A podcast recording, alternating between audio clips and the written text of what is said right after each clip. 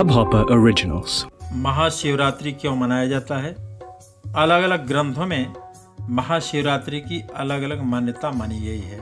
कहा जाता है कि शुरुआत में भगवान शिव का केवल निराकार रूप था। भारतीय ग्रंथों के अनुसार फाल्गुन माह के कृष्ण पक्ष की चतुर्दशी पर आधी रात को भगवान शिव निराकार से साकार रूप में आए थे।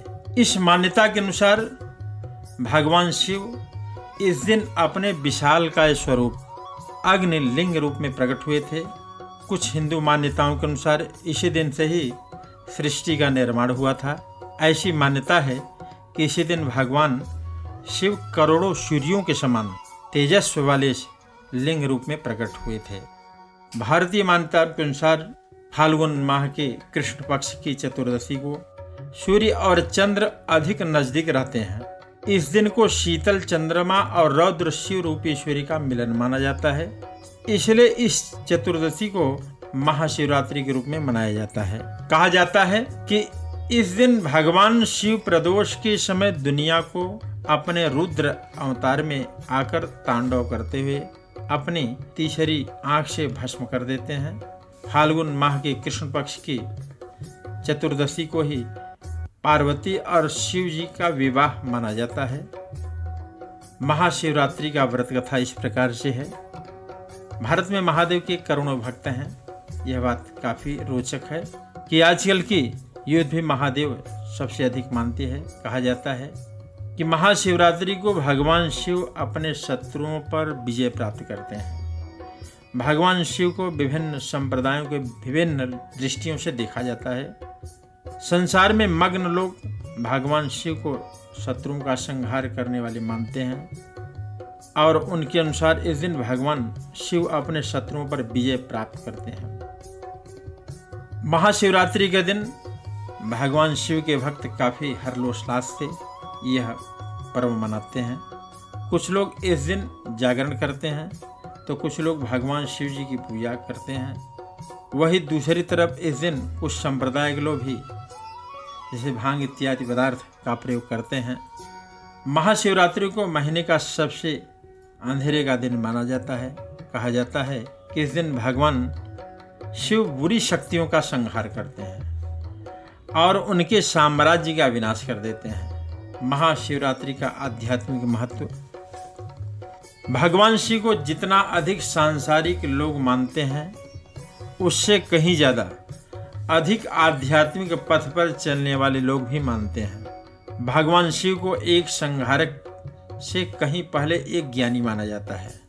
योगिक परंपरा के अनुसार, शिव कोई देगा नहीं बल्कि आदि गुरु हैं, जिन्होंने सबसे पहले ज्ञान प्राप्त किया और उस ज्ञान का प्रसारण किया, जिस दिन उन्होंने ज्ञान की चरम सीमा को छुआ है और वह स्थिर हुए और उस दिन को शिवरात्रि के रूप में मनाया जाता है। इसके अलावा वैरागी लोग भगवान शिव को एक वैरागी ही मानते हैं, जो सांसारिक जीवन से दूर हैं। कुछ लोगों की मान्यता के अनुसार भगवान शिव एक सत्य रूप हैं और यह पूरा संसार केवल मोह माया है। विशेष आराधना के माध्यम से हम सभी लोग इस मोह माया से दूर होकर सत्य रूप को प्राप्त करते हैं। और शिव में मिल सकते हैं। यौगिक परंपरा में भगवान शिव को एक ज्ञानी और वैरागी माना गया है। यह परंपरा शांति में विश्वास रखती है। इस वजह से महाशिवरात्रि आध्यात्मिक रूप से काफ़ी विशेष लोक प्रसिद्ध है। महाशिवरात्रि पर आधारित कथाएँ इस प्रकार से हैं। हर भारतीय त्यौहार की तरह महाशिवरात्रि को लेकर काफ़ी सारी मान्यताएँ प्रचलित हैं। प्राचीन ग्रंथों की कई मान्यताएँ हैं। और कथाएँ हैं, महाशिवरात्रि से जुड़ी हुई हैं। महाशिवरात्रि को लेकर सबसे प्रचलित कथा शिव के जन्म की मानी जाती है। कई ग्रंथों के अनुसार महाशिवरात्रि के दिन ही भगवान शिव पहली बार प्रकट हुए थे। इस दिन वह अपने सर्वश्रेष्ठ स्वरूप अग्निलिंग के रूप में सामने आए थे, जिसका न तो कोई आदि था और न कोई अंत। एक कथा यह भी आती है कि एक कथा यह भी कहती है कि फाल्गुन महीने के कृष्ण पक्ष की चतुर्दशी को एक साथ चौसठ जगहों पर शिवलिंग प्रकट हुए थे। अभी तक हमें इसमें से बारह के बारे में ही ज्ञान है, जिसमें हम सभी ज्योतिर्लिंग के नाम जानते हैं। महाशिवरात्रि को शिव की शादी के रूप में भी मान्यता है। कहा जाता है कि इस दिन ही शिव ने अपना वैराग्य छोड़कर शक्ति से शादी की है और अपना सांसारिक जीवन शुरू किया। महाशिवरात्रि कब मनाई जाती है? महाशिवरात्रि अधिकतर भारतीय त्योहारों की तरह भारतीय महीनों के अनुसार ही मनाई जाती है। वैसे तो हम भारतीय महीने के कृष्ण पक्ष की चतुर्दशी को शिवरात्रि माना जाता है। लेकिन फाल्गुन महीने के कृष्ण पक्ष की चतुर्दशी को महाशिवरात्रि के रूप में मनाया जाता है। महाशिवरात्रि की दिनांक अंग्रेज़ी महीनों में हिसाब से हर साल बदलती है और अलग अलग परंपराओं के अनुसार है। महाशिवरात्रि पूजा विधि विभिन्न स्थानों पर महाशिवरात्रि के लेकर विभिन्न मान्यताएँ प्रचलित हैं और इस जगह से महाशिवरात्रि को कई तरह से मनाया जाता है। शिव भक्त इस दिन पवित्र नदियों जैसे कि गंगा व यमुना में सूर्योदय के समय स्नान करते हैं। स्नान के बाद साफ़ व पवित्र वस्त्र पहन जाते हैं। इसके बाद घरों व मंदिरों में विभिन्न मंत्र व जापों के द्वारा भगवान शिव जी की पूजा की जाती है। शिवलिंग को दूध व जल से स्नान कराया जाता है। हर शिवरात्रि को संपूर्ण पूजा विधि बात करें तो सबसे पहले शिवलिंग को पवित्र जल या दूध से स्नान कराया जाता है। और उसके बाद पंच परिवार की पूजा की जाती है। स्नान के बाद शिवलिंग पर गंधाक्षास्प, धूप, दीप, नैवेद्य, भाँग, बिलपत्र, यह अर्पण बड़ी श्रद्धा के साथ किया जाता है। और कुछ लोग शिवलिंग पर द्रव्य इत्यादि चढ़ाते हैं। दक्षिणा चढ़ाना भी चाहिए, क्योंकि यज्ञ की पत्नी का नाम दक्षिणा है।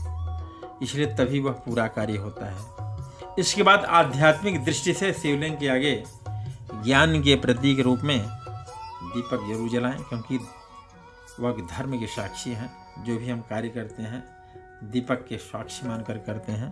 इसके बाद पान भेंट किया जाता है। महाशिवरात्रि को जागरण करना चाहिए। महाशिवरात्रि को रात में शिव की महान पूजा व चार प्रहर की पूजा विशेष फलदानी होती है, ऐसा मान्यता है। हर प्रहर में विशेष रूप से मान्यताओं के अनुसार सोलह प्रकार से पूजा की जाती है। भगवान शिव जी की गंध, अक्षत, पुष्प, धूप, दीप, नैवेद्य, फल, दक्षिणा तांबुल प्रदक्षिणा, नमस्कार। और ऐसे ही चार प्रहर की पूजा की जाती है। उनका अभिषेक किया जाता है। जिसको रुद्राभिषेक बोलते हैं। महाशिवरात्रि क्यों मनाते हैं? भारत में आए दिन कोई न कोई त्यौहार अवश्य मनाए जाते हैं। लेकिन हम कुछ विशेष त्यौहार के बारे में जानकारी बता रहे हैं कि महाशिवरात्रि क्यों मनाई जाती है, इसका महत्व क्या होता है। और विशेष रूप से भगवान शिव पार्वती जी का विवाह हुआ था। इसलिए मान्यता हिंदुओं में है कि हम मनाते हैं। बड़ी श्रद्धा और निष्ठा के साथ। इस हब हॉपर ओरिजिनल को सुनने के लिए आपका शुक्रिया। अगर आप भी अपना पॉडकास्ट लॉन्च करना चाहते हैं तो हब हॉपर स्टूडियो वेबसाइट पे रजिस्टर करें और एक मिनट के अंदर अंदर अपना खुद का पॉडकास्ट लॉन्च करें। यही नहीं स्टूडियो देता है आपको पूरी आज़ादी कहीं भी, कभी भी अपना पॉडकास्ट लॉन्च करने की सिर्फ़ तीन आसान स्टेप्स में। तो साथ में अपना पॉडकास्ट शुरू करने के लिए तैयार just hop on hub hopper simply content